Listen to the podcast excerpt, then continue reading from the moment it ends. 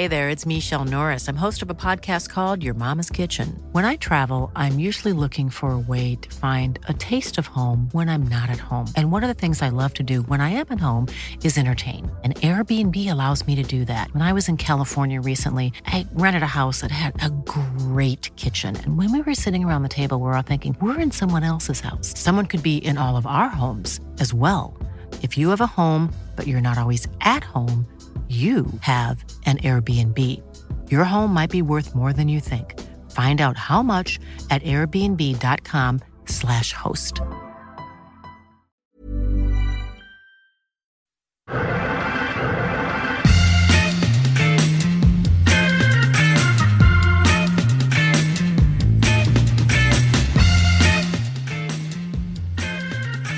Hello and welcome to another Arsecast Extra, as always, with James from Gunnerblog. James, good morning to you.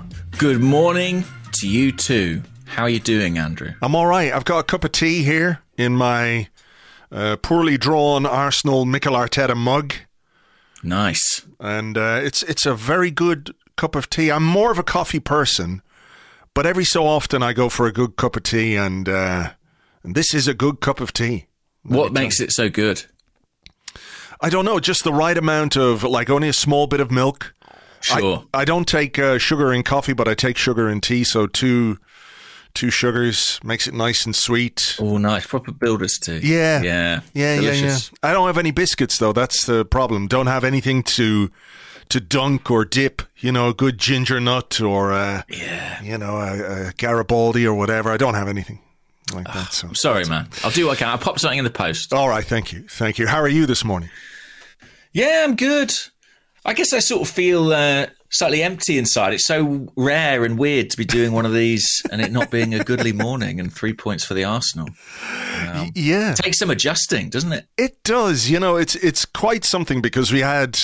I don't want to get into the questions part of it, um, but I, I I did notice a few questions, you know, from people who are like, "What is this?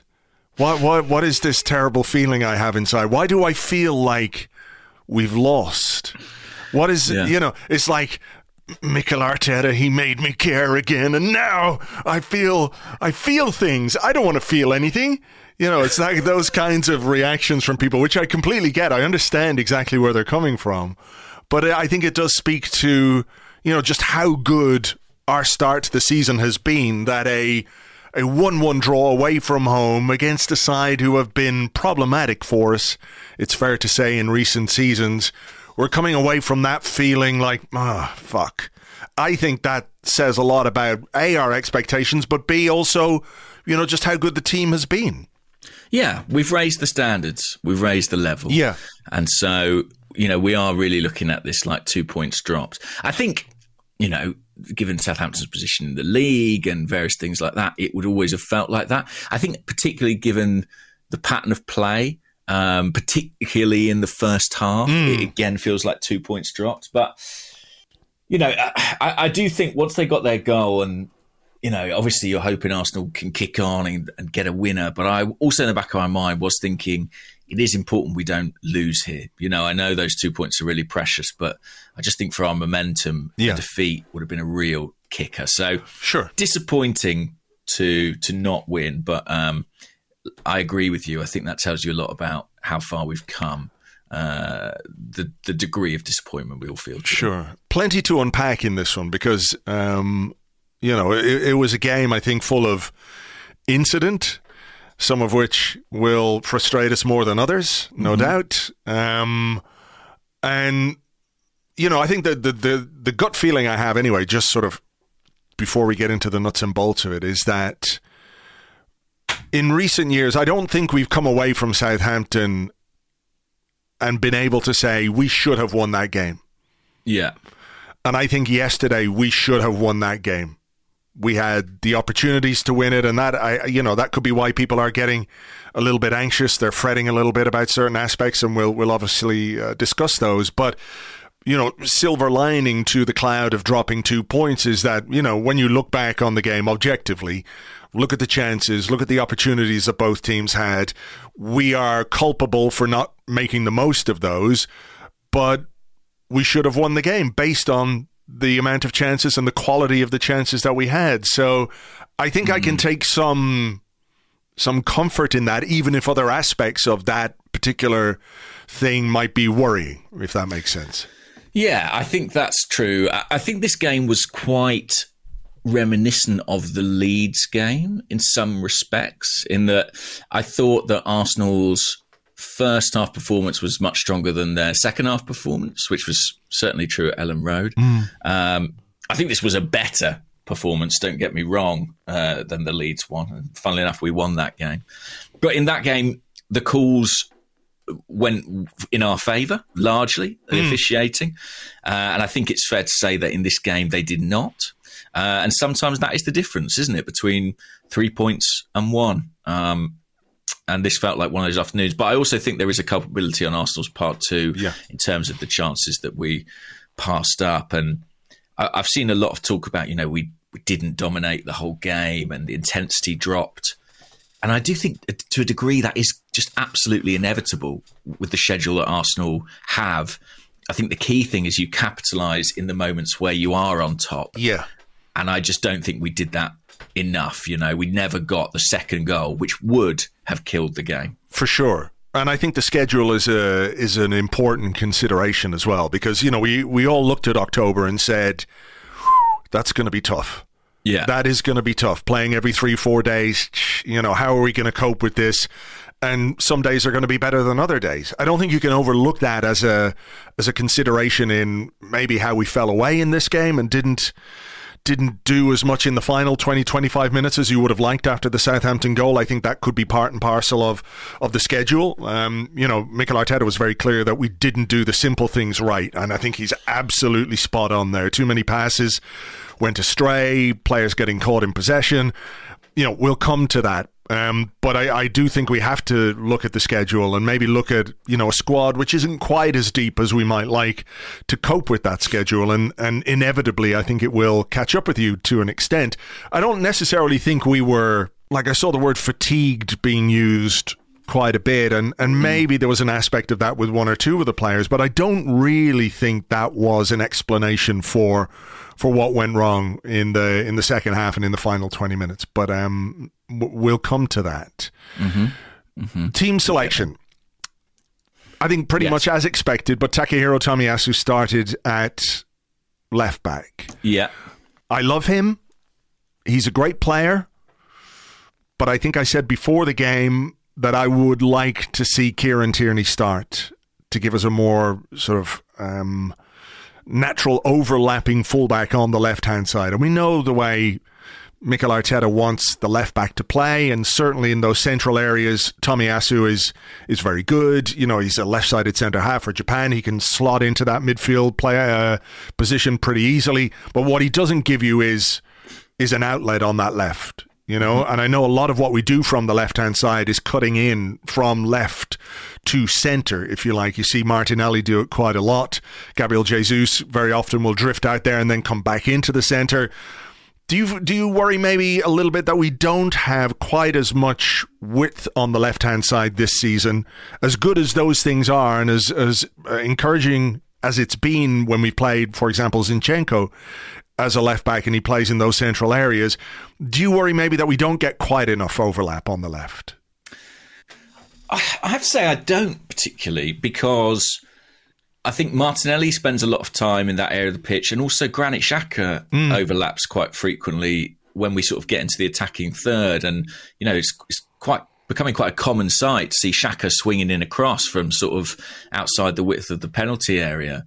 Um, it doesn't bother me as much as it bothers some, and I and I think the Tomiyasu selection. I, I understand it. it I, I, think Arsenal do really miss Zinchenko. Actually, I, I think I don't think that sort of post hoc analysis. Mm. Um, I really think if you think back to our first few games of the season, the level of sort of creativity and and calm in possession we had building up from the back on that left hand side. He actually did overlap a fair bit as well when required. Um, I think we I think we just don't quite have a player who can replicate that. And I'm not saying we should. I mean, it's mm. extremely difficult to do. But I guess Arteta seems to be of the mind that Tomiyasu is the closer allegory as a player. Um, but it, I, I, equally see, you know, you bring Tierney on and suddenly he's overlapping down the left, and it, that looks attractive and appealing. But if that isn't the shape that Arteta intends to set up with from the start, then mm. I can see his thinking. I mean, part of me wonders if I was watching this game and um, set pieces were a huge thing for Southampton. I mean, it was basically their only threat in the game for I'd say ninety percent of it, yeah. corners and long throws. And with Tomiyasu being you know six foot three and extremely good in the air, I did wonder if that may have been a consideration for Arteta heading in. Maybe so. Maybe so. Um, I'm just having a look at the the stats here. Uh, three tackles, three interceptions, one clearance. So I mean that that succession of corners that Southampton had in the first half was their was their greatest threat. You know, Ward yeah. Prowse is is you know can deliver a good dead ball, no two ways about it. But I, I, I think equally we defended set pieces and long throws pretty well. All things I considered, we did really you know? well. Like that, that run of like six corners, which were all played with quality, like into the edge of the six-yard mm. box you know, the likes of Gabriel, I thought was excellent defending that stuff. Granit Xhaka was very good. clearances he made yesterday, Gabriel. Was it 10? Wow. 10. Well, I thought he was brilliant in his own Yeah, me too. Box. Me too. Um, and that's the sort of thing where if you get the three points, we're sitting here lauding the set piece defending and mm. saying, wow, showed such organisation um, and commitment. But yeah, I thought Arsenal were really good on the, on defending those set balls. And I don't know, you know, he picked Tomiyasu against Liverpool and Leeds, and that was probably less of a consideration then. But as I was watching it play out, and I was watching us defend those set pieces really well, mm. I, I, did have the thought of like, is that a factor in this selection? Um, yeah, I don't know. I don't know. I mean, look, maybe it is. Maybe it is. It gives you presence. It's not as if Southampton though had a you know big guy up top or anything like that. But you know, yeah. I do wonder. They left him on the bench, which was very nice of them. Yeah. The only thing I would say is that you know over the years, and that's not to sort of um, scratch at old wounds or anything like that, but left back has sometimes been a I don't know not quite an Achilles heel of Mikel Arteta's, but one where he has a tendency sometimes to overthink, if that makes sense. Um, I don't know if that's the case here, but you know, I think Tierney, particularly when Southampton went to a back five, Tierney gave us um, quite a bit in that second half. I think of the the three substitutes we made, he was certainly the most impactful. But yeah. let, let's go back to the start, and Arsenal were really good like they blitzed Southampton in the in the opening 10 12 minutes um, mm-hmm. like in the first minute Gabriel Jesus went through he's offside then there was um, the Granit Xhaka shot wasn't there the one uh, that the keeper made yeah. a good save? Jesus was tackled in the box and Xhaka sort of thrashed yeah. in a shot from out wide. Before oh. that, Saka played an incredible cross. yeah, yeah, yeah, yeah. Almost got Gabriel on the end of it. Yeah. Um, um, Odegaard. Odegaard had a chance, but yeah. eight, that was eight minutes in. So it was a it was a really strong start again from Arsenal, who've been so good coming out the blocks quick. Yeah, and it was. I mean, the the strong start was rewarded with a very good goal. I think, um, you know, I made the observation, not a very um, smart one or anything like that, on the live blog that we have to make this uh, dominance count. You know, you have to get something at the end of it because you know yeah. what the Premier League is like, and and we did. We came up with a very good goal. I've watched it again. I was watching Match of the Day again this morning before we were talking, and it is a superb finish from Granit Xhaka. Absolutely unbelievable right-footed half volley. Keeper has no chance. Um, that position he takes up in the box sooner or later, someone's going to have to smarten up to that because he's in there quite a bit, as we saw against PSV the other night, and we've seen throughout this season. This is where he's popping up in this sort of central area, and mm-hmm. and they're ignoring him because, or not paying enough attention because they go, oh, it's only, you know, it's only Granit Xhaka, but um, brilliant finish. But I think the quality of the ball from Ben White is really, really good.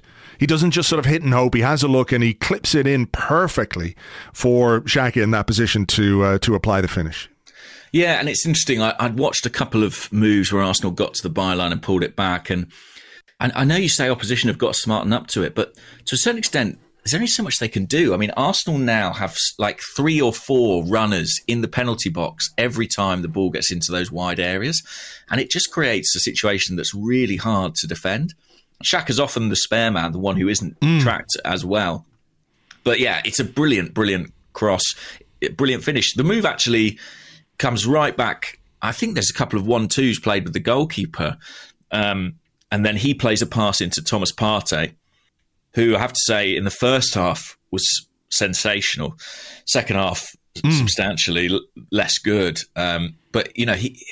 I, I was watching the move and thinking, what a gift it is for a goalkeeper to have a guy who you can give him the ball even when there's three men within eight yards of him. Yeah, you know, there aren't many footballers you can say that about, and even in the second half, when we changed system and shape a little bit, and Xhaka was dropping deep to take the ball off the keeper at times, you could just see that he's just a bit more cumbersome in, in that situation, in yeah. that setting. Partey's just excellent. And yeah, very good move. Lovely flick from Saka. Brilliant ball from Ben White. And what a finish. I mean, I, I, made this joke yesterday, but if, if everyone on our team had been quite as clinical as Granit Xhaka, we would have been home and dry. Oh, we would have. Yeah, we would have. We would have won this game four or five nil. Yeah. It's a, it's a brilliant finish um, from a player who's in just outstanding form right now, mm. uh, and I thought you know he was instrumental in that period in, in the first half when we were when we were on top. You know, he's pulling out flicks and tricks now as well. I don't know if you've noticed that, but there were a couple of touches. There was one against uh, PSV oh, the other night, the one with the, the outside heel. of his heel. yeah, and there was another one like that in this game where I think he just sort of let the ball bounce off the outside of his foot to mm. play a little Giroud style flick around the corner. Um, he's he's flying at the moment, and it's good to see. Um, a key moment then occurred in the game for me, which you know we're we're on referees at this point now. Mm-hmm. Um, so I just want to say before we start down this line of discussion that the comments we've made about Arsenal not making the most of their opportunities are entirely accurate. You know, you can absolutely make that case, and you can say we should have made the referee and his baffling display irrelevant because of the opportunities we had. I think that's true. But that doesn't make the referee's display any less baffling or or frustrating because it really, really was. This incident, the one, the Gabriel Jesus penalty incident, mm-hmm. I mean, that is, to my mind, a clear penalty. It's very possibly a red card. If you were being super generous to Southampton, you would say that there is another defender making his way over who might be there to cover, but he does not make any um, attempt to play the ball. He's got his arms around the man in the box. I saw people say, well, he went down a bit easily, but what are you supposed to do? When you're a forward in the box, there's a guy pulling at you and grabbing you, and he's got his arms around you. What are you supposed to do? You go down. You know, there's no two ways about it. For me, that's a penalty, potential red card, and if we score the penalty, it's 2 0 against 10 men for 75 minutes. That's a very different game.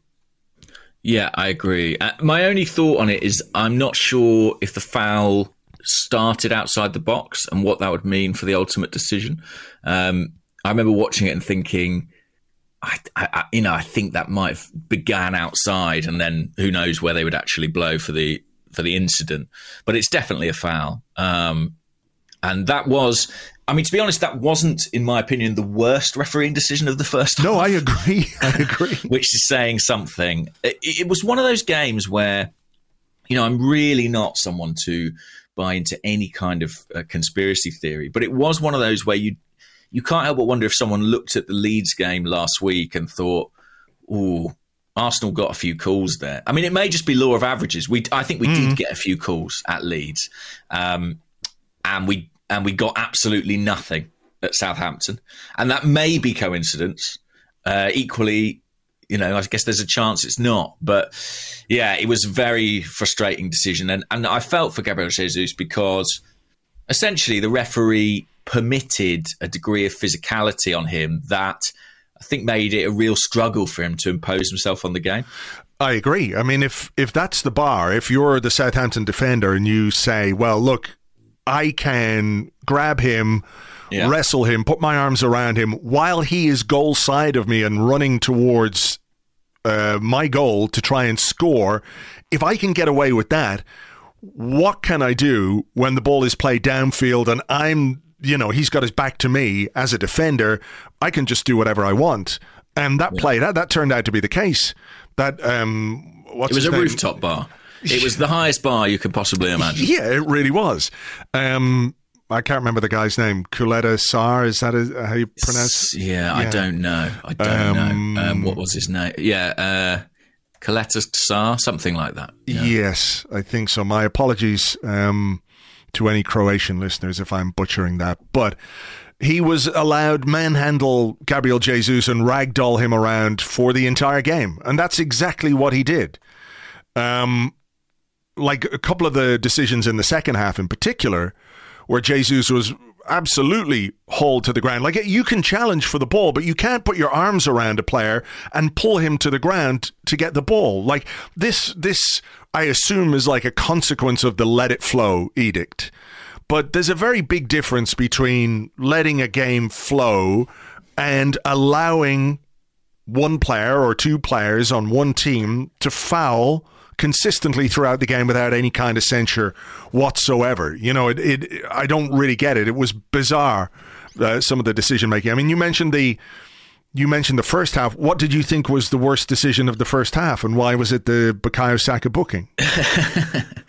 well, it was that. It was that, and you know, I, I should say, despite that penalty not being given, Arsenal continued to uh, you know, create a, few, a, couple of opportunities. I think Jesus had that one that went into the side netting after a really nice Odegaard pass. Yeah. After Partey won the ball high up the pitch. Southampton changed their shape around this time. They went to five at the back, and I think that gave them at least a foothold in the game. But yeah, the Saka booking.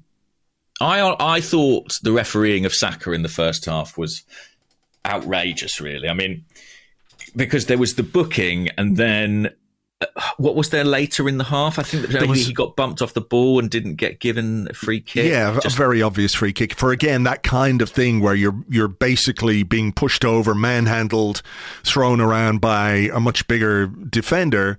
Which you know, I I, I love a bit of physicality in football, but like a foul is a foul. That yeah, was a foul. Defenders know that. You know, as a, as a defender, you know.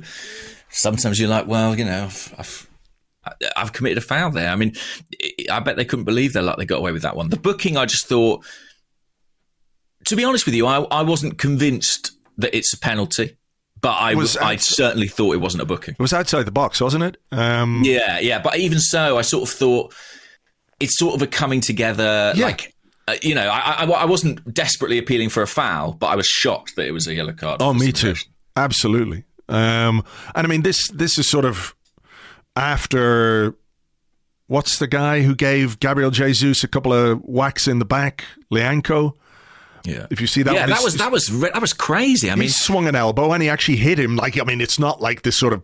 It's not going to win you a world title fight that kind of punch, but you know, no, but it's still people sent off for much less. Yeah. You know, like leaning their head towards somebody. Douglas Luiz was sent off the other night, wasn't he? And you know, or like raising their hand to touch a player's face or whatever it might be. Uh, as I mean, has happened at the end of the second half with uh, with Nketiah, you know. Yeah, yeah, and, and this and that guy, you know, he, he gave that he gave Jesus a couple of whacks. I mean, you can't do that in a sort of VAR era and, and, expect to get away with it, unless apparently you're playing in this particular match. I mean, if you are a conspiracy theorist, I gather Southampton have never lost with this referee in charge. So. Well, apparently neither have we. So, you know, I, I like that. I like how quickly that shoots that down.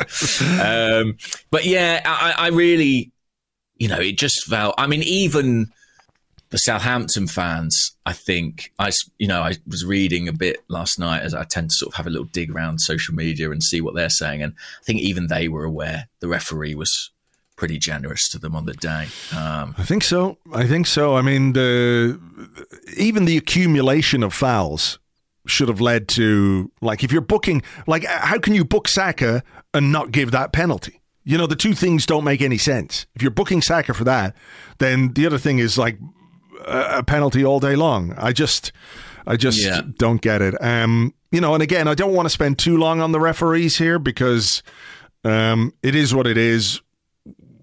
It was terrible. It was really bizarre.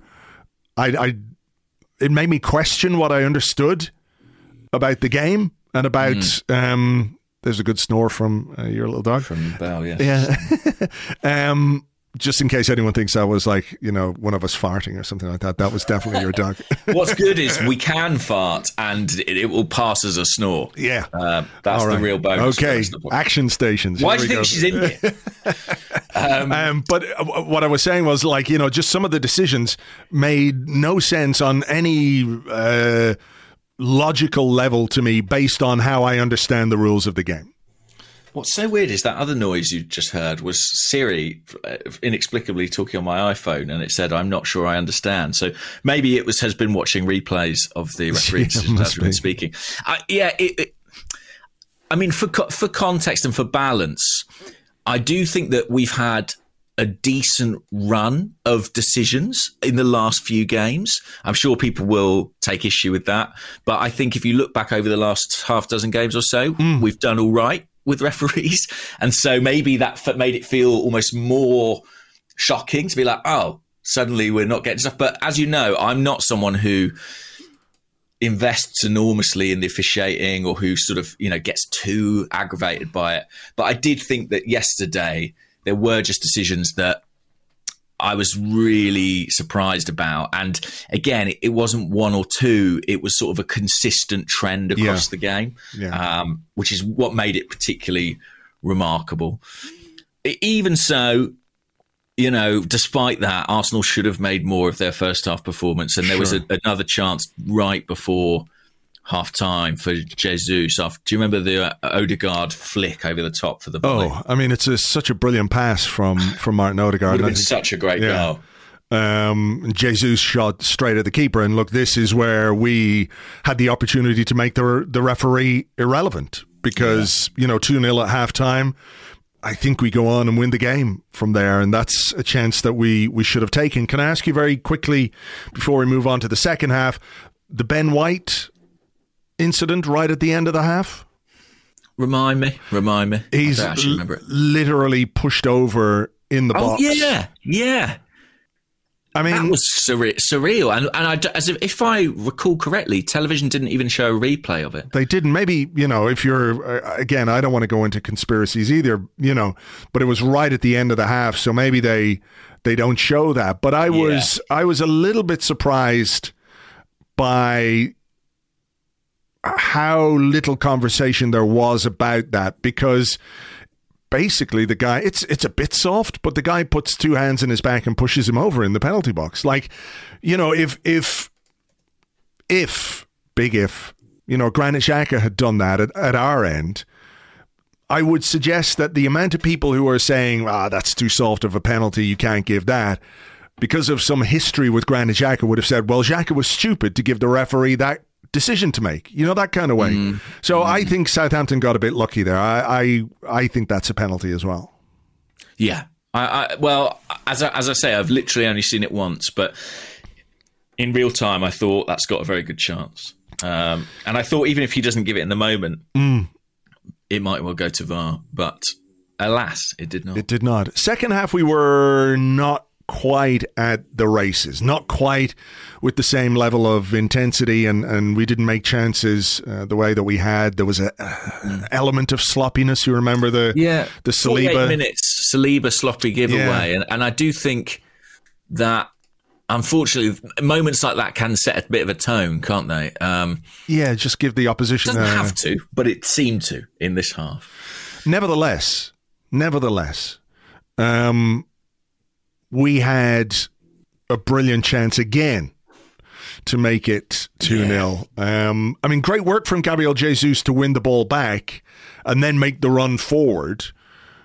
Fantastic pass from Martin Odegaard. I Don't think the pass could have been any better. Maybe Brilliant, a huh? slightly touch heavier, maybe, but I don't think you can argue with the pass. The issue is the second touch from Gabriel Jesus, where he just sort of leaves it behind him very slightly.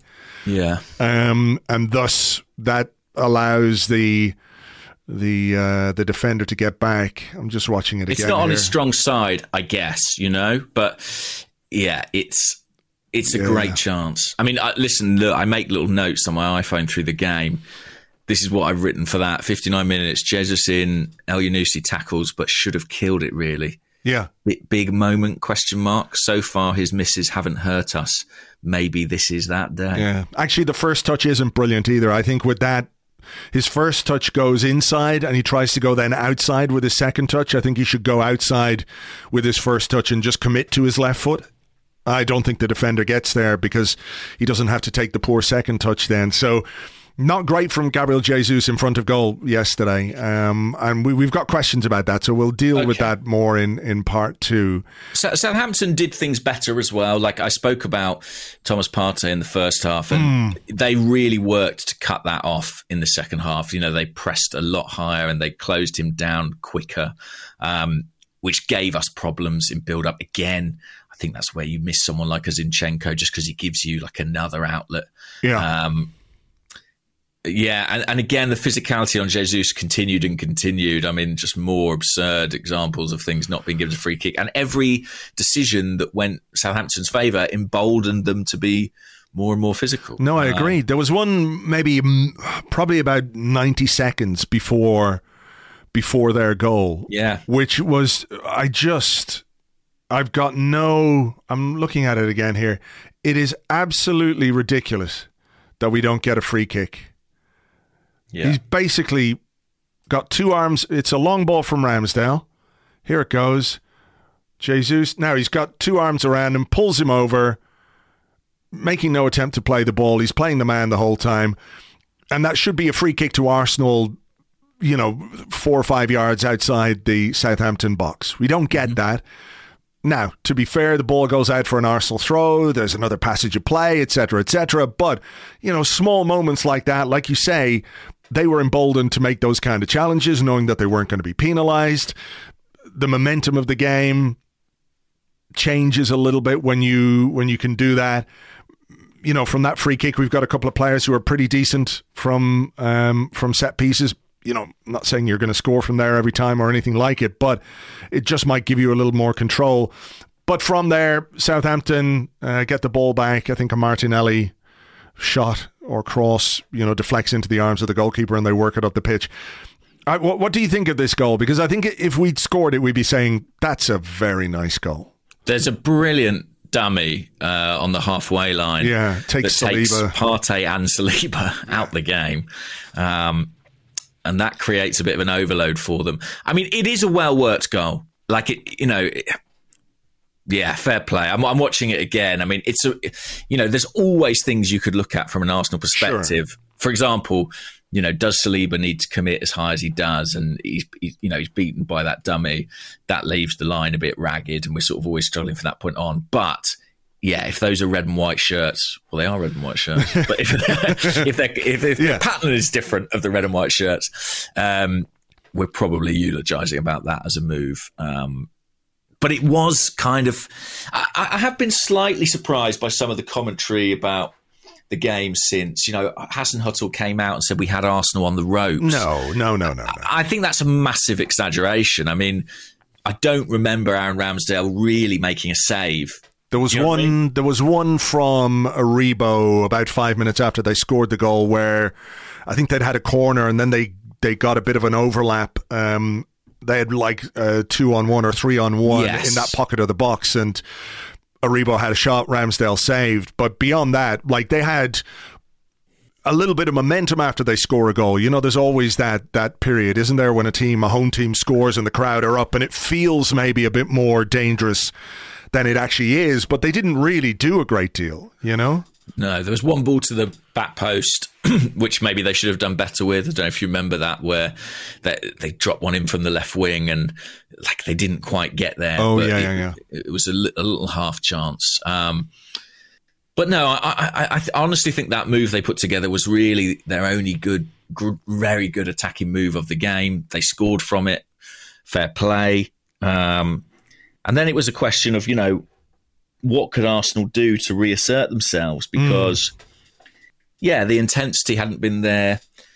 And I think what was really sort of quite startling about the last 20 minutes or so was how sloppy Arsenal got. I mean, I spoke about how brilliant Partey was in the first half, but in the second, I remember a couple of loose touches and passes that were sort of well below what you would expect of him. And to be fair to him, I, I don't think he was the only one. I think as Arsenal sort of went to chase the game, maybe it was the increased urgency, but they they lost a bit of their composure. I think in that last twenty minutes. I, I think that final 20 minutes, for me anyway, is the worst we played this season. I include Leeds in that.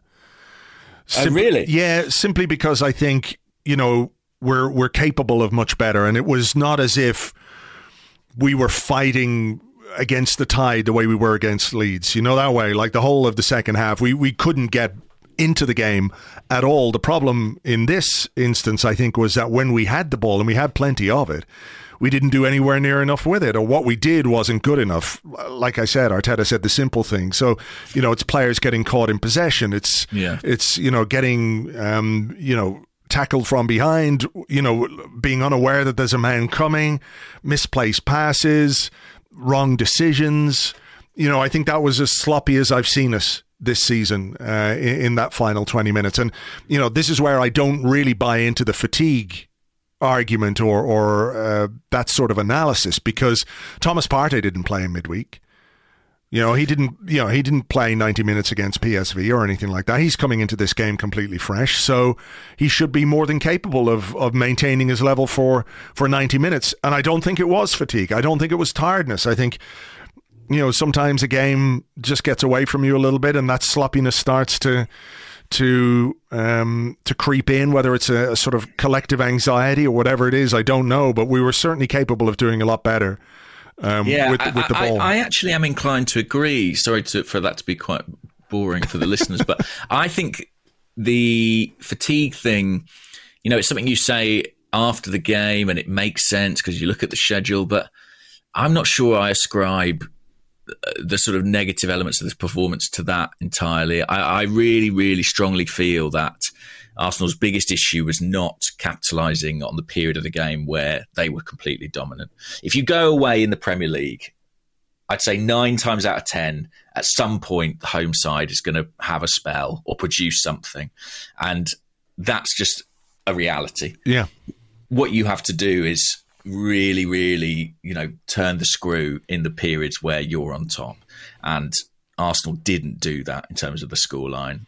And I, and I think that was the the the main issue. I, I don't believe that the players playing on Thursday was the reason that they were misplacing passes at the end. I, no. I honestly think it was something slightly different. So yeah, don't get me wrong, fatigue's a factor and it will continue to be one, but I'm not sure it was the defining factor. No, no, I don't think so. I think missed chances, missed opportunities, not capitalizing on the on the chances we created when you when you you know you think about the opportunities we had versus what Southampton had it's clear there was one team who had really really good chances to win the game regardless of the referee regardless of of fatigue or whatever else or the schedule. We had the chances to win the game. We we didn't take those. No. um you know a few bits from the from the last few minutes. The subs came on. Eddie Nketiah on the left. Do you or would you like to see in those circumstances? Like I, I get he wants to get two strikers on the pitch, but would you like to see maybe Gabriel Jesus move a little to the wide area and Eddie more central in a situation like this? Yeah, I mean, I thought Arteta gave a really good answer about this on Thursday, was it, when he was asked. Um, maybe it wasn't Thursday. It was after one of the Europa games where he'd played Eddie on the left, and he basically said, "Well, it means I'm making one change rather than two. Um, and I and I thought that was a very logical response.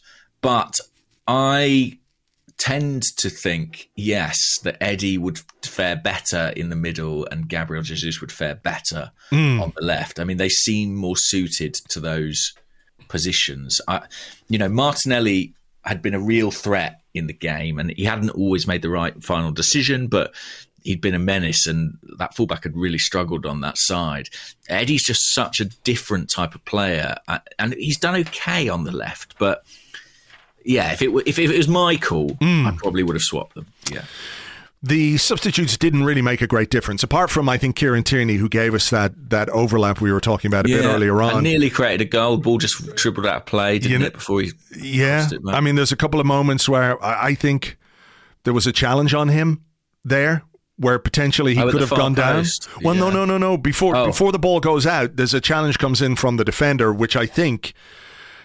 You know, potentially he could have gone down, but then he probably thought, well, this referee's not going to give us anything anyway. Well, exactly. And then Yeah. the the one at the far post, I again, I'm really curious as to why we haven't seen any kind of replay of this. You can hear, like, you can hear a, a very definite slap sound on the commentary.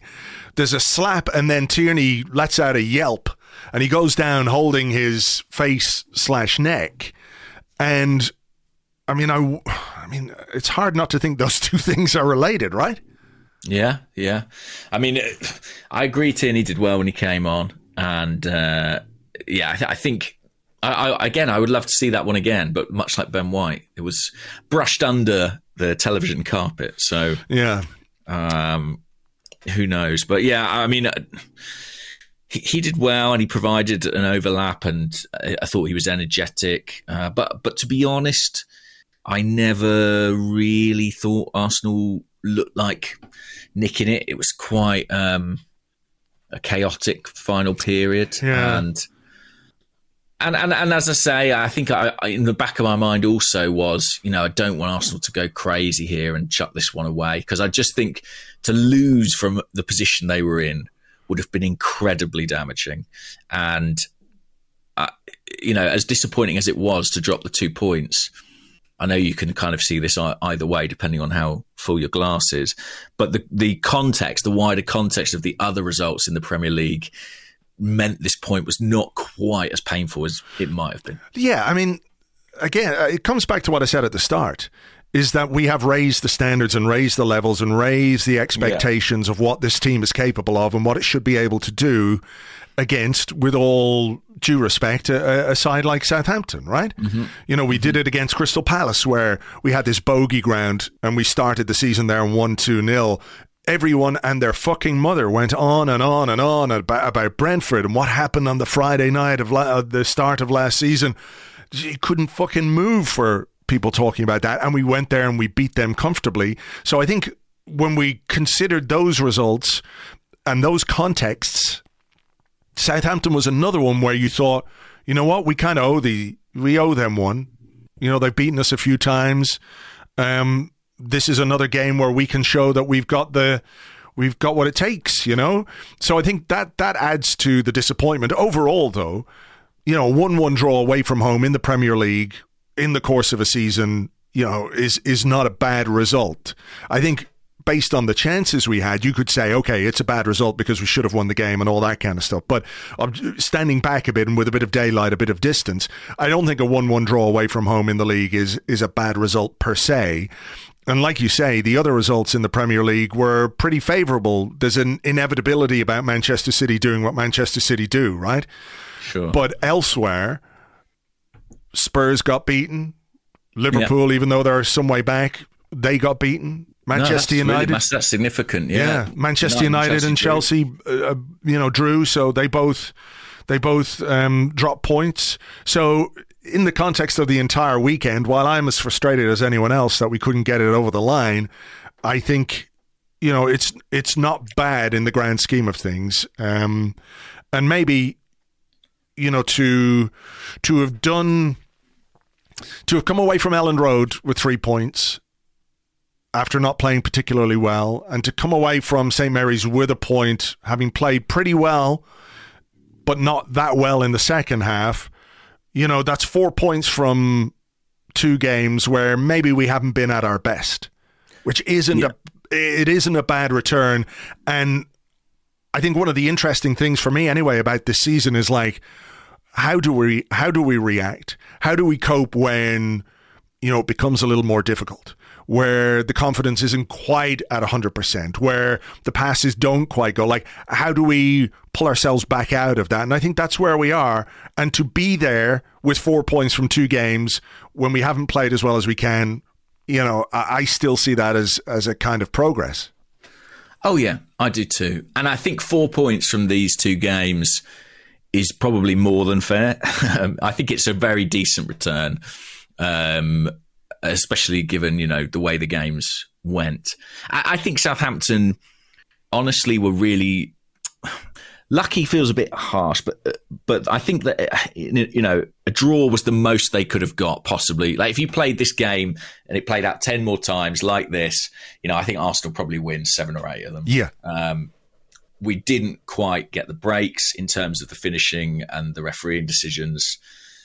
But I suppose I'd rather be talking about a match like that where than a game where just Arsenal haven't performed at all. And and I do think it will be lost slightly, but the, some of the football Arsenal played in the first half was really, really good. I do think. I agree. I agree. And and the the the the thing we have to do is just focus on being more efficient in the final third and, and taking those chances and, and making sure that when we do create those opportunities, whatever the referee does, whatever the opposition do is, is sort of not relevant to the discussion. Like we could be laughing about the referee this morning. Well, I don't know if we would be laughing about it, but you know what I mean? It would be a very, it would be a sidebar. Whereas I think because of what went on in the game, it became more more important, you know. Um, Yeah, and, I- what we can control and what we can't control. We can never control the referees. We can control what we do with the with the chances we have. I think it's essentially it's very difficult to win away from home scoring only one goal. It's as simple as that. You know, Arsenal have kept a number of clean sheets on the road this season. It's really impressive. I think they'd had maybe four consecutive away from home. But you can't do that all the time. I mean, you know, the, the home team is going to score. So if you want to go away in the Premier League and win, you need to be sticking two or three away. And that second goal would have killed the game whenever it came, I think, to be honest. Had it been in the first half, Arsenal would have been in quite a comfortable controlling position. Had it been in the second half, I think the same thing would have happened. So a real shame that we didn't get it. But um, we move on. And, you know, uh, after two Premier League games on the road, the prospect of a home fixture against Nottingham Forest, albeit a team who will be on a high, having just beaten Liverpool, looks pretty appealing. You know, to be able to come back to the Emirates in the Premier League and the atmosphere there. Yeah. I, you know, I, I feel pretty confident going into that one that Arsenal can get three points and. Uh, I I think everything will feel better after the next win. I'm sure. Yeah, I think so. I think so. And look, we have to acknowledge it has been a bit of a a bit of a, a tricky away run. You know, when you consider the trip to Norway, trip to Leeds, trip to Southampton, there's a home game against PSV in the middle of it. But um, yeah, back home in the Premier League, I think is is going to be important for us, and hopefully we can we can put things right in the next game. So, All right, will we take a break? Let's do it. Let's, take, a take a break. break. Uh, plenty of questions, so we'll come back and do those in part two right after this.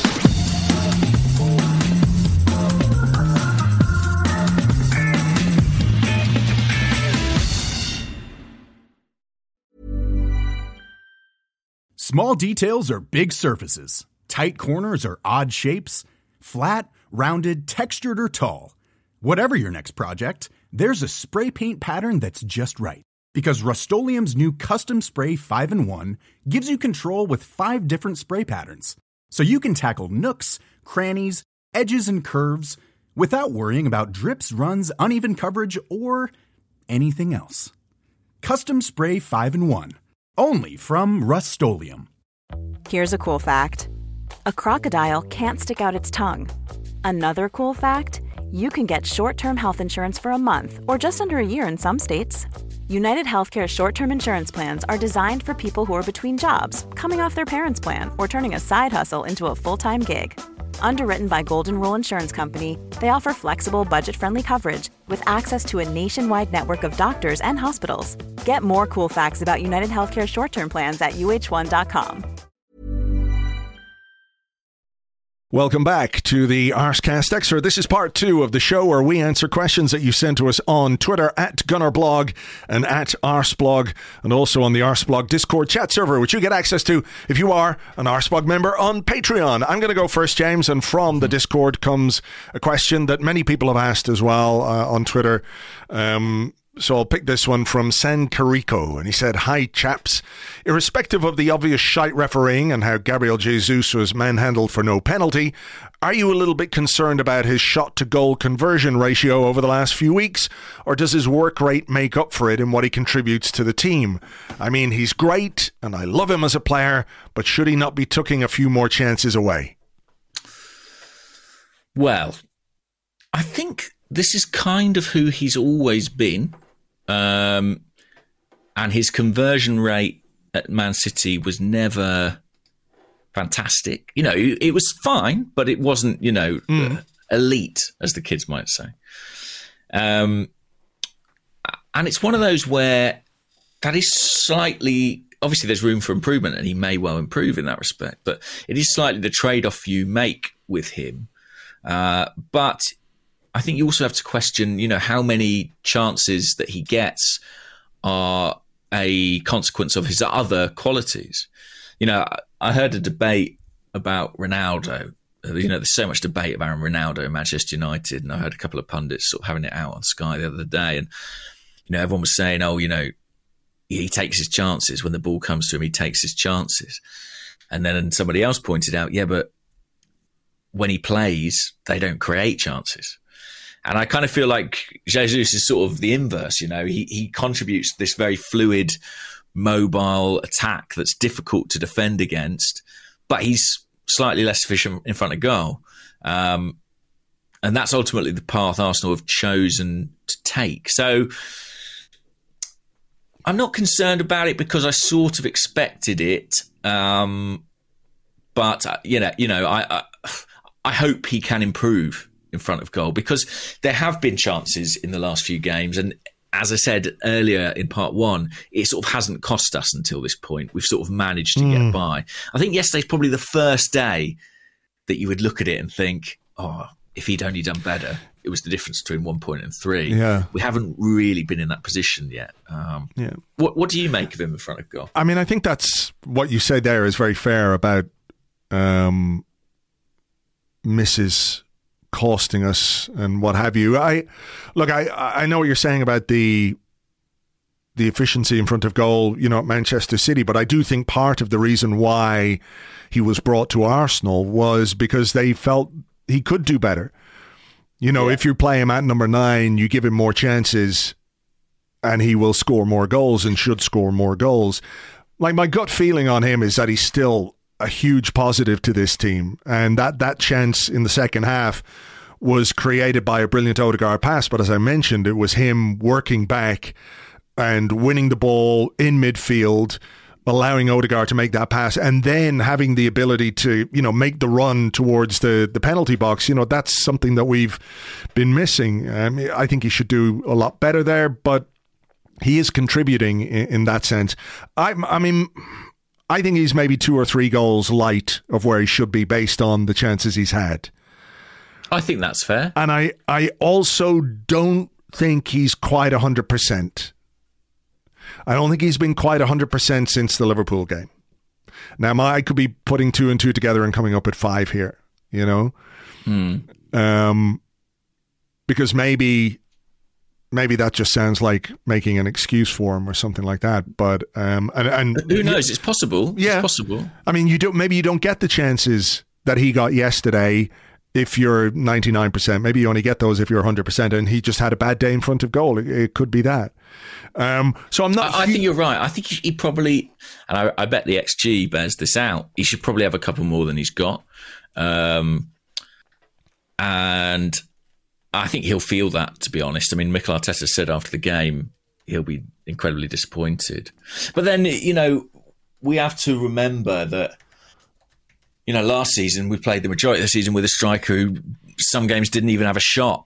Do you know what I mean? Mm. So it's definitely a step forward to have a guy who has the intelligence, the athleticism to get into these goal scoring positions. Um, but equally, I don't think it's unreasonable to hope for him to do slightly better when he gets there. Yeah, that's fair enough. I'm just going to look this season. I'm just looking up what his uh, XG is. Uh, boom, boom, boom. Uh, total XG seven point three five. Yeah, and he's got he what got? five? Is yeah. It? So, so he's so you know he is a couple under where he should be. Yeah, uh, you know, and I think to be fair, that's been a bit of a trend across his career. So it may be the case that you know that is, like I say, a trade off that you that you take when you sign Gabriel Jesus. But and, and, you know he's transformed the team. I don't think anyone's disputing that. And the other thing to say is that all the great strikers in the world miss chances. You know, it's part of it. It's part of the game. And it's about, you know, can you create enough that those averages kind of work in your favor? But yeah, yesterday I felt he could have done a bit better. And there were some, you know, obviously there was that one he played one on one, but there were a couple of others where you thought, oh, if he could just get the shot away, or if he could, you know, if this touch hadn't taken him a bit wide, then it would have been better mm. for him. I just thought in the, the the sharpness that we saw in the penalty box in pre-season and the first few games of the season uh, isn't quite there right now. And maybe that's form, maybe that's fitness, maybe he's not quite himself, as you suggest but yeah, there's been a little dip in front of goal. I, I, I, saw a few questions as well from people asking, you know, should should Eddie get a start at centre forward? I mean, I don't think I'm ready for that, to be honest. I, I think what Jesus brings to the team overall is is really positive. Um, yeah, you know, I think he'd be the first to tell you that his um, you know, that his finishing wasn't up to scratch yesterday. And I think Mikel Arteta referenced it as well. Like he said something about you know, if he scores two goals when he should have had four, he's he's going to be unhappy. So he's going to be really unhappy about a game like yesterday. So it's about how he responds next time out. And um, you know, maybe next week we're talking about uh, a Gabriel Jesus in front of goal that has put Nottingham Forest to the sword. Fingers crossed. Yeah, absolutely. Um, Question here from Phil Costa, who says, Do Arsenal need a plan B? We've been great this season, but our starting 11 patterns of play and substitutes, which are mostly like for like, don't offer much tactical or physical variety. Roles of Partey, Xhaka, Jesus, and even White feel specific and tough to replicate. Plan B just sort of makes me immediately think of get a big lad up front and hoof the ball at him. Yeah. And I don't mean to say that's what Phil is suggesting. It's just what I, I think of when I hear that. And I think it's what most people think of when they hear like a plan B. I mean, I don't hate it as a suggestion. no, no, no. I don't. I don't either. I don't hate that as an idea, but I just wonder. Like, was yesterday about not having a plan B? Maybe in the second half it was. In the first half, it, it certainly wasn't. I think I suspect we're missing Emile Smith Rowe more than people have considered. You know, he got a he got quite a few goals off the bench last season. Indeed. And, Four in a row at one point, wasn't it? Yeah. And like if you asked me yesterday in that second half, like everyone's fit, right? Everyone's available, everyone's on the bench. What is my ideal change? From an attacking perspective, you know, maybe it's not my ideal because I thought Martinelli was good, but maybe was feeling the effects of that illness a little bit. He drifted away in the second half a bit. But if you ask me if I want to put on uh, Fitzsmith Rowe ahead of Martinelli instead of Eddie Nketiah, it's going to be a, a Fitzsmith Rowe, you know? And I do think maybe just that little lack of variety in the wide positions might be part of why it does feel a little bit stale or did feel a little bit stale yesterday because – Eddie's not a wide player. Mm-hmm. Um, we don't really have anyone to come on for Bukayo Saka or to sort of mix things around the way that we we might like. So I don't think it's a question so much of plan B as more a question of of depth and, and going back to what Mikel Arteta said before the end of the the transfer window, more firepower.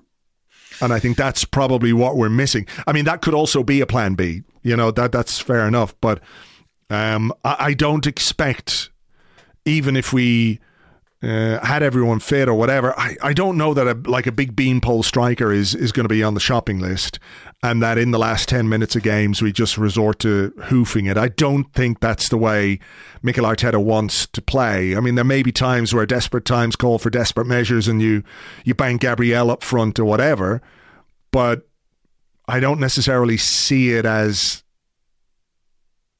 the manager's. Um, I don't see it as credible in the manager's eyes anyway, based on how he wants to play the game.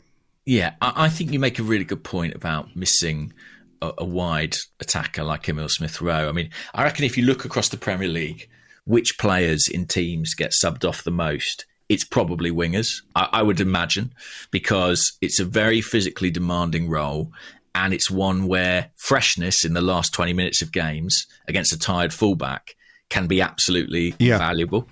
And I do wonder if maybe that's something we missed in the discussion about Eddie or Jesus on the left. Maybe that is part of Mikel's thinking when he's bringing him on is, you know, I've got a knackered Gabriel Jesus. Do I want to go and ask him to spend 20 minutes running in behind a fullback or do I want someone who's completely fresh in Yeah, that area yeah, of the yeah. Um, but I do think having like someone who is really well suited to that position is something Arsenal miss, and you know could provide a bit of a plan B. I mean, even you know I've got no regrets about letting Nicolas Pepe leave the club, but somebody like that, you know, who was maybe more suited to Arteta's demands and system. Um, or indeed Smith Rowe would be really, really useful. Um, I also think there was kind of a plan B that we used in pre-season and utilised in some early games in the season, where Eddie would come on and we'd switch to kind of a three-five-two, um, which we haven't seen, I think, for a few weeks now, uh, which surprises me slightly because it was genuinely two up top. Um, uh, with you know wing backs, I remember Saka and Martinelli doing jobs as wing backs, and Xhaka and Partey just in behind. I, I think Arsenal sacrifice like some stability with that, but just having the two central strikers can create a real problem for the opposition. So I wouldn't be adverse to seeing a bit more of that. It seemed like something that we had worked on and would see a fair bit, but actually it's kind of regressed a little bit as the season's worn on. Yeah. Um, January will be important, I think, Oh, and, and that is hugely. that is maybe a discussion for another day because we've still got plenty to do before before January. Okay, here's one from Jack Abella, who's at Jack G Abella. He said, "Okayly morning." Which I guess it is. It's okay. Yeah. Um, he said, Are you guys concerned about Fabio Vieira's cameos? I think he looks very weak, bullied off the ball far too easily, and doesn't show seem to show it in possession. I was at the PSV game on Thursday and he was average at best then too. Is it just a slow start? Interesting one, isn't it? I mean, again, I think, I think lack of options or so, the sort of slight uh, shallowness of the squad in certain attacking areas probably is a factor in some of his him getting quite as many minutes as he is. Like I remember when we were playing Liverpool, and maybe it was uh, two two, and Fabio Vieira was stripping off, preparing to come on just before Arsenal got the goal that would ultimately win it. And even yesterday, when I sort of looked and he was ready to come on on the sidelines, and I think the same at Elland Road actually. Almost on every occasion, I've sort of just raised an eyebrow, just like, is this the time for a Yeah. young player who's adapting to the Premier League? But then I guess when you look at the rest of the bench, is what, how much choice does Mikel Arteta have about that? Um, you know, I, I do think maybe in an ideal world, some of these fixtures wouldn't be the ones where you'd be blooding Vieira and asking him to come on in a finely poised physical game with 20 minutes to go. But I just, if you think, well, Odegaard looks a bit tired or Saka looks a bit tired, what else have you got? Yeah, I mean that's true. I I thought he was for a player who's as technically good as he is. I thought he was really poor yesterday, and and that seven or eight minutes that he was on the pitch were not his not his best. It's it's fair to say, and I it's very hard to explain why that would happen with a player who you know is only coming on. He should be fresh. He's warmed up. He he can come on and just flit around the pitch and and give you a bit of perhaps a bit of momentum. Whereas I think he was guilty of getting caught on the ball a couple of times and a couple of passes that didn't go astray. But I think in general, it's it's maybe just a slow start, and and he is certainly capable. We've seen that. We saw him play um, very well against Brentford away from home when Martin Odegaard wasn't there. Um, I think myself and Clive had a, a discussion about him a bit on the on the Arsecast on Friday as well, which sort of goes into a bit more depth. Um, you know, it might just take him a bit of time to to settle in and, and feel comfortable. Um, but he wasn't good yesterday, and unfortunately, he kind of is the only attacking option we have. Um, It's him and besides Eddie, besides Eddie, that- I mean, there's Reiss Nelson and there is Marquinhos, but I, yeah, there are some question marks over both of those for for different reasons, various reasons, but um, yeah, it's it's not a it's not a deep bench from an from an attacking perspective. So no, and, and and listen, I'm a big believer in Vieira's talent, and we've seen some flashes of it already. I agree. He struggled when he came on yesterday, but he certainly wasn't the only one who struggled in that end period of the game. Um, having been fresh, you know, you'd, you'd, like to think he'd do better there, but uh, yeah, it. I do, I do think that he's probably coming on in situations where if Arteta had another option, maybe he wouldn't go for Vieira mm. at this mm. particular point in time. But he doesn't really have that many options, and I think that's sort of a fascinating part of you know the big discussions about rotation and resting players. But it is a relatively small pool that he's working with, um, and I, I, think that has to be remembered. You know, yeah. Um, there was another question just as a follow up to that um, yeah. from Discord from Robbie S. He says, mediocrely morning, chaps. We've had okayly, mediocrely. Um, he said, it feels like we're not seeing Martin Odegaard complete 90 minutes very often. What do you think is going on there? Don't think. Uh, hmm, that's an interesting question, actually. I'm trying to think back to last season, how often he completed 90 minutes. I feel like he did fairly regularly, but um, I might be wrong about that. Um, shall I have a look? Feels like something I should look at, doesn't it? Yeah, we can we can look that up. I mean, I do wonder if you know there is an element of of uh, trying to manage minutes in players. Um, yeah. We also don't know, like you know, you're speculating about Jesus and what sort of condition he's in. You never know what a player is carrying at any point in time, and mm. and more often than not, there are players who have complaints. You know, I've got a slight strain here. I've got a bruise in here. I've got, you know, a bit of pain in this joint. And we never even hear about it because it's just managed. Yeah. And I think there's every chance he could be in that position. I mean, towards the end of last season, yeah, he played 90 minutes, one, two, three, four, five, six, seven, eight, nine consecutive games at the end of last season. So the manager is not adverse to leaving him on for the whole game. But you know, he has had some Europa League involvement as well to contend with. And it may just be a question of, as you say, managing the load on these players through yeah. this period. I mean, the last time he did 90 minutes in the Premier League was against Fulham on August 27th. Yeah. Um, but, you know, he did play 90 minutes for Norway against Serbia during the last international break. Uh, he did have a bit of an injury, if you remember. He wasn't in the squad for Brentford.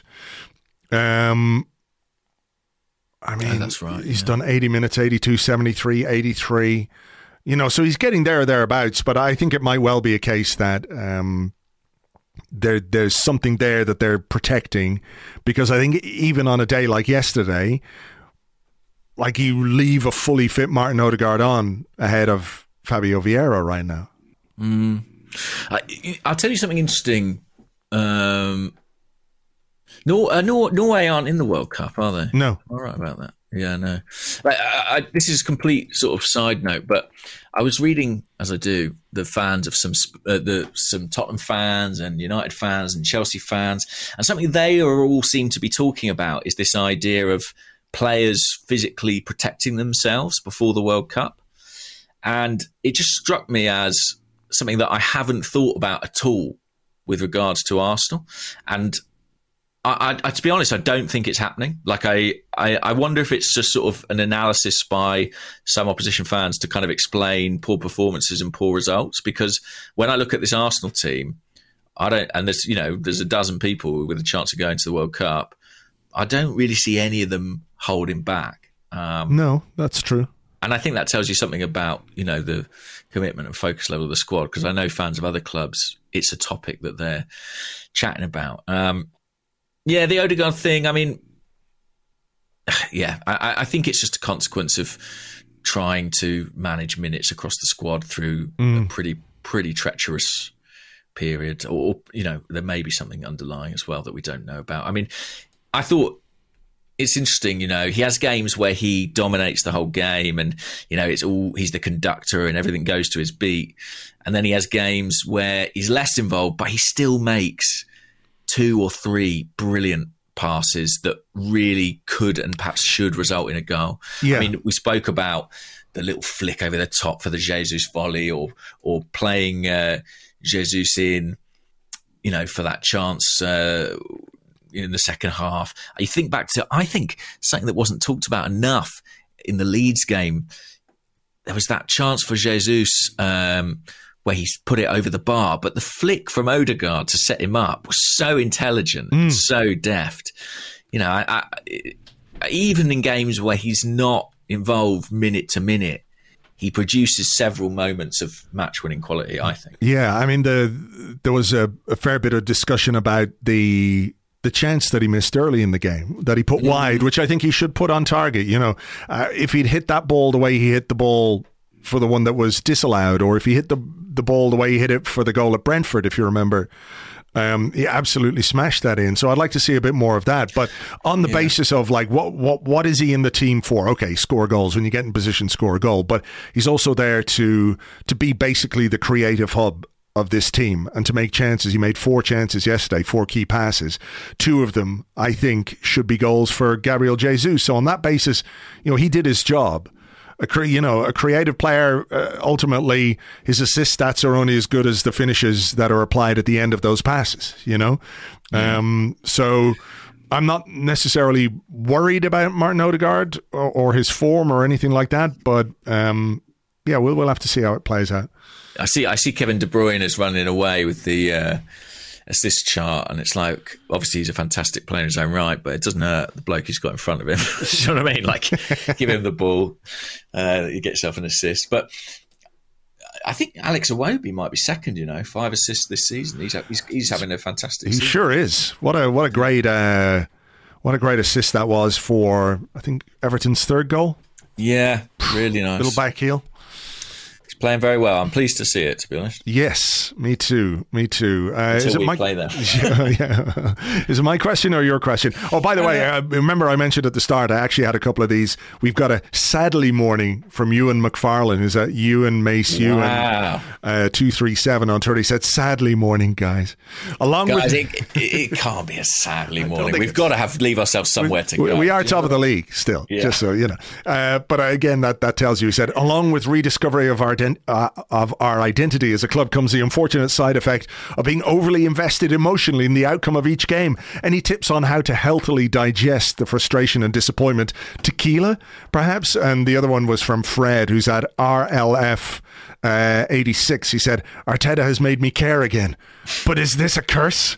That draw with Southampton felt like a loss. Is this what it means to believe? I think it is. Uh, We're just gonna have to get used to it, guys. Yeah, I think it is. High stakes mean that every everything is is um it just feels more real or or important or whatever. Yeah, and you go into a game with high expectations and. But you know, you found the perfect cure because you watched the Spurs game immediately afterwards, right? I did. I was, you know, you know me. Uh, I don't normally um, have any time for them or or spend any time watching them. But it was you know I was on Sky Sports. I was working. I was doing stuff for for the site, and it was on. It started, and I just sort of left it on. And then of course when Newcastle went one 0 up and then two 0 up, I was like, okay, I'll watch the rest of this. So uh, yeah, a good day, a good day for for seeing Spurs lose. Mixed emotions about what what, what Newcastle are doing though, because. Mm-hmm. Um, you know that whole thing is another shit show of I, I potentially epic them, proportions. Yeah, and I have to be completely honest and say I didn't expect them to be playing this effectively this quickly. Um, so I know I know they spent a lot of money, but uh, and they don't have the distraction of Europe, etc., etc. Yeah. Um, but yeah, they they've got themselves in the running for those European places on their early showing, which is worrying. Impressive. But the important thing, of course, is that that Tottenham lost first and foremost. Yeah, exactly. That's the that's the nice, heartwarming thing. Is it my? No, it's your question. I think. Uh, I'll have a question. So, oh, I thought this was interesting. Who's it's from Tom, who's at Tom underscore Morissette on Twitter. Tom says, "Morning, gents. On Saka's booking for simulation, What are your thoughts on there still being no rule in place which could see yellow cards overturned by VAR or challenged beyond the full time whistle? Um, I mean, I think that's one of those where, like, is is it? I mean, okay, I think it is so wrong that it could be overturned um, via some kind of an appeals system. Yeah, but I just wonder about the the logistics of that. Um, I don't know. I mean, I, I, I really feel like, at least with video, and I've said this for a long time, that the things, some sort of retroactive punishment of things that are missed in the game is is possible with video, right? Um, I mean, I don't think Saka's yellow card should stand. You mentioned Douglas Luiz, mm. and his that was rescinded, wasn't it? His red card was rescinded for all the the good that it did Aston Villa during the week. Not that I care about that, you know. Um, I don't know. It it. That's a very snory dog. yeah, I, she's not stressed about the. No, she's, she's not worried at all. Relaxed. Yeah, snorely morning uh, for Bell right there. Um, I I don't know whether it would just be another level of administration or just another thing that the refereeing uh, authorities could get wrong.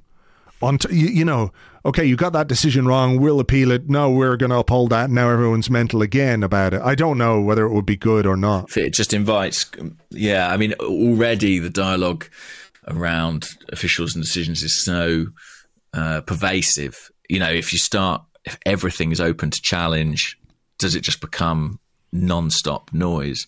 Um, I don't know, but then equally, I see the point of it does seem kind of absurd that you can review a red but not a yellow card because a yellow card, okay, maybe it doesn't particularly cost you on the day, but if that player goes on to get five bookings or 10 bookings in a season, you're losing them for three matches. So, yeah. Um, yeah, I, I think, I, and I, I, agree with you. In reality, if that was reviewed, that Saka yellow, I probably don't think it's sufficiently. I, I, I, imagine they'd stick with the referee's opinion effectively, um, in order to partly protect the official and various yeah. other things. But I guess there should be a mechanism for that. Um, as much as it would bore me having to sort of, you know, dredge through every yellow card, I do think it might be a bit problematic that you can review some decisions but not others. I sort of think mm. yellow cards are you know they do cause issues for you with suspensions down the line. Speaking of yellow cards, were you sort of half hoping for a Gabriel Jesus slash Saliba yellow yesterday, or? Oh, I hadn't thought of that. Because um, they then miss Forest and definitely be available for Chelsea, whereas if they pick up a yellow against Forest, yeah, maybe that would have been smart. Um, Jesus probably thought he would get booked the way the game was going for him, um, getting booked for being fouled or yeah, testing. Yeah. I imagine. Um, yeah, maybe, maybe, but it didn't happen. So yeah. on we go. I, I had a question actually about uh, Saliba from uh, okay. uh, Louis Leddy. And they said, Morning, lads. Is Saliba's main weakness players running in behind him? I've noticed when we concede goals, it tends to be when players are running off the back of him. Um, well, I mean, I think yesterday we we we mentioned that he got diddled on the halfway line mm-hmm. by the mm-hmm. step over. So I don't know that it was a player running in behind him. Where I would have liked to have seen a bit more from William Saliba yesterday was as as Armstrong was making that run across uh, into the box, he can see the run. He's the player best positioned uh, to see the best defender anyway, uh, best position to see that run. He knows he's not going to get there. I just wonder if he might have given Ben White a shout because I think Ben gets a little bit flat, caught a little bit flat-footed. Um, yeah. For the goal, I don't think it's a, like I'm not saying it's his entirely his fault or anything like that, but because of the run coming in from behind from his blind side or whatever, um, I, I don't. I just think when Saliba makes a mistake or isn't quite perfect, I think he's 21. Mm. He's a 21 year old central defender. And they are going to make mistakes. I mean, not just 21 year old central defenders. All central defenders make mistakes. Um, but he's still in the very nascent stages of his footballing career, you know? And every game, every season is going to be part of his development and part of his learning. And I think every player has a weakness. Whether that is his weakness or not, I can't say 100% for sure. But I'm sure when it comes to, you know, video analysis, when they video review the games, when they do the, the sort of one on one coaching, all those kinds of things, you know, the club will be very aware of where those weaknesses are and will work with him and as they do with every player to try and address those. So, um, I think it's still too early to say that is his weakness but I do think there have been a couple of occasions this season where perhaps his awareness of what's going on, not necessarily behind him or what's what could potentially be going on behind him, has been exposed a little bit. But you know, he could well learn very quickly in those situations. So I'm not not especially worried. Yeah, I think as well. You know, Arsenal have played a higher line this season, um, substantially so, and therefore there is space in behind, and I suspect quite a few goals we concede will be a consequence of that. So you're sort of looking at and going, oh, what sort of goals are we conceding? What's when people get into the space in behind. But that e- equally is what is allowing us to dominate territory in the game and create more attacking chances. So it's, it's a trade off, as with all things. Uh, I think actually the, the biggest danger to Saliba, because he's so good, I do think the biggest threat to him is complacency effectively within games. He's so composed that you know, both against Leeds and against um, who do we play? I say Southampton. Yeah, and just a couple of sloppy giveaways, and it, it's. I honestly, I've always said every time I've seen Saliba play since he was 17, 18, he has the air of someone who's just been the best at every level he's ever played at.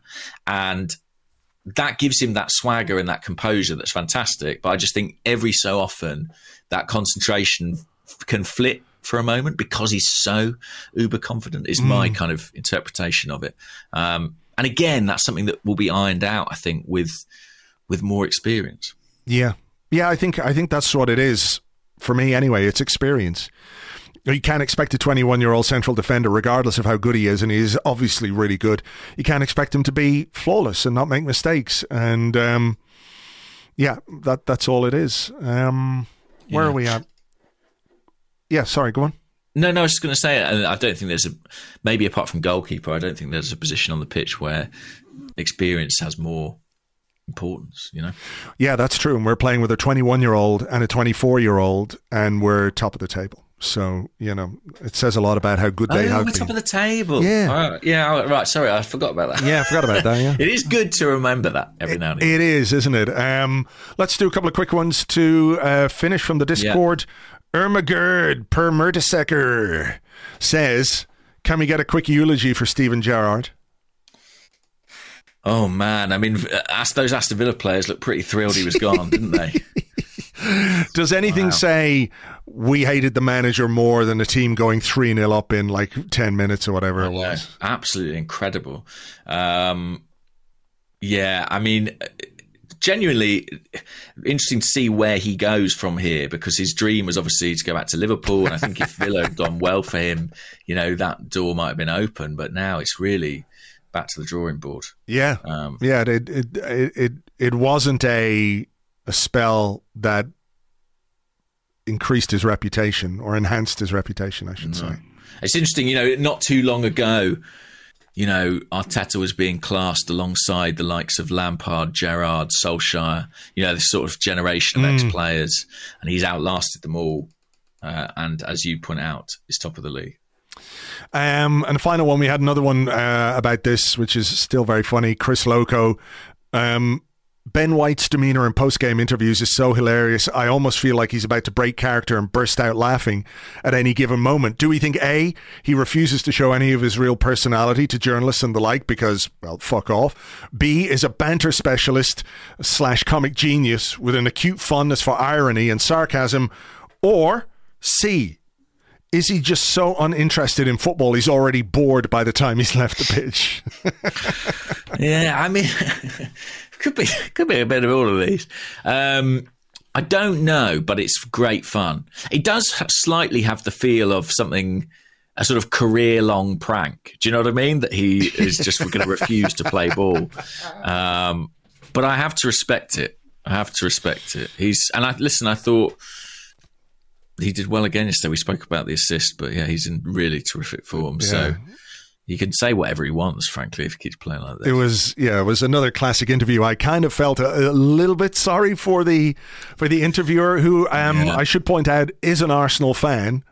Um, who replied to me on Twitter last night as well. He said, uh, Ben White is as chill as an ice cold sangria in Barcelona in July an interesting challenge at interviews. Uh, Jonas Berg Jonsson, uh, who works for Viaplay in, in Norway, did that interview. But Ben White just sort of. it is brilliant. I think you're right. There could be something to this. He's like sat down and said, "This is what I'm going to do," because I think he's quite a, you know, when you see the way he reacts to certain situations, you know, when his guard is down, if you like, he seems a very quite an extroverted sort of a guy, which is at odds with the uh, with the persona that he's got in the in the videos. Which yeah, is... I've got a mate who's like really nice bloke, but he he's got this thing where he won't allow himself to be photographed smiling. It's like a lifelong project where every time someone points a camera at him, he doesn't smile. So there are no photos of him smiling in existence.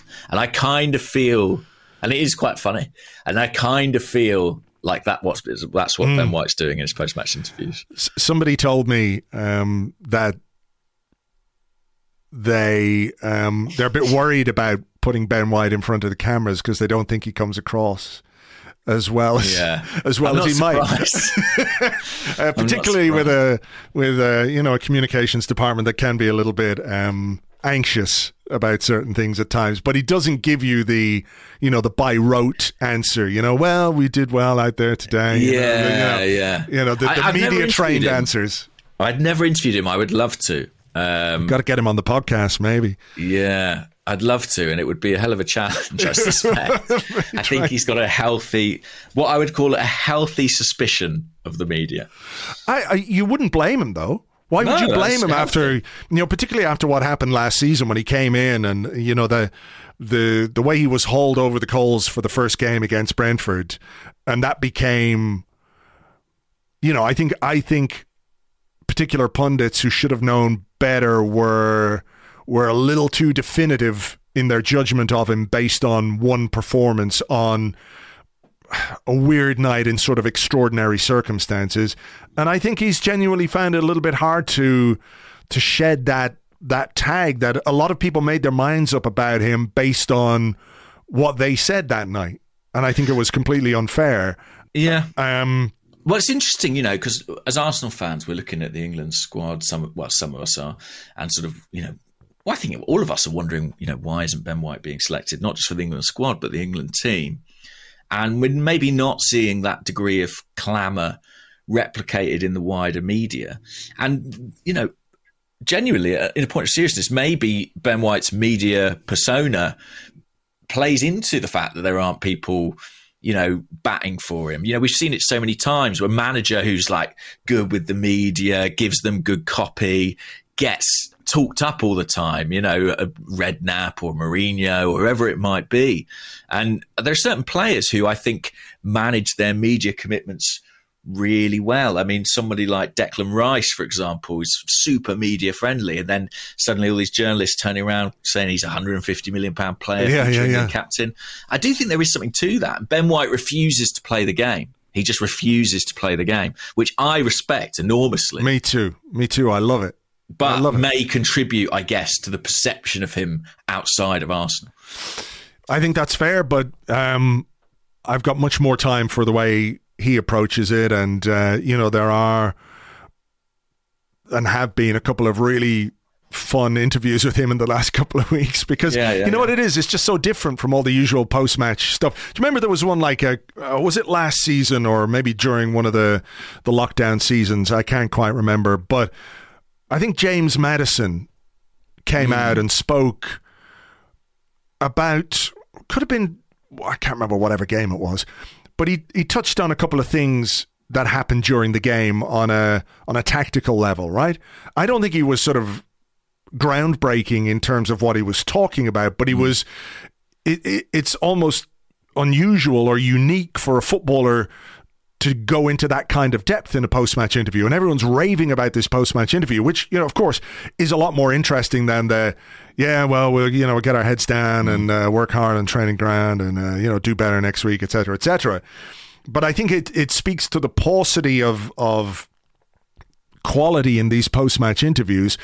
And, and that's not necessarily either to to be critical of the people asking questions. I just think by their very nature, these kind of interviews get you a certain kind of answer and very very rarely do they go beyond that. So if ben white is doing it differently in his own way i'm on board. I'm on board with this. Um, i think he should be out after every game.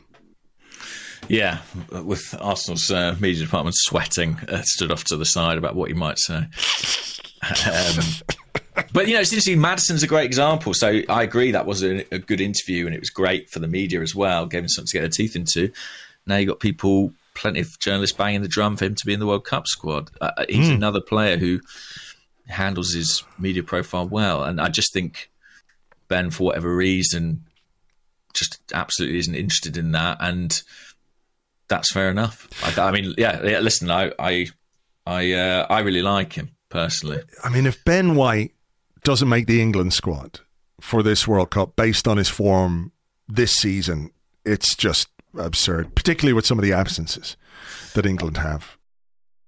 Diplomatic silence from you there, James. Okay, that's it. We are going to leave it there for now. It's a busy week, of course. PSV coming up later in the week uh, in the Europa League, away from home, a chance to top the group. For now, though, thank you as always for being here. Hope you enjoyed the show, and we will catch you on the next one.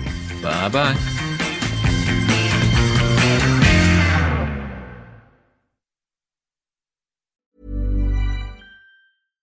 Small details are big surfaces. Tight corners are odd shapes. Flat, rounded, textured, or tall. Whatever your next project, there's a spray paint pattern that's just right. Because Rust new Custom Spray 5 and 1 gives you control with five different spray patterns. So you can tackle nooks, crannies, edges, and curves without worrying about drips, runs, uneven coverage, or anything else. Custom Spray 5 and 1 only from Rust-Oleum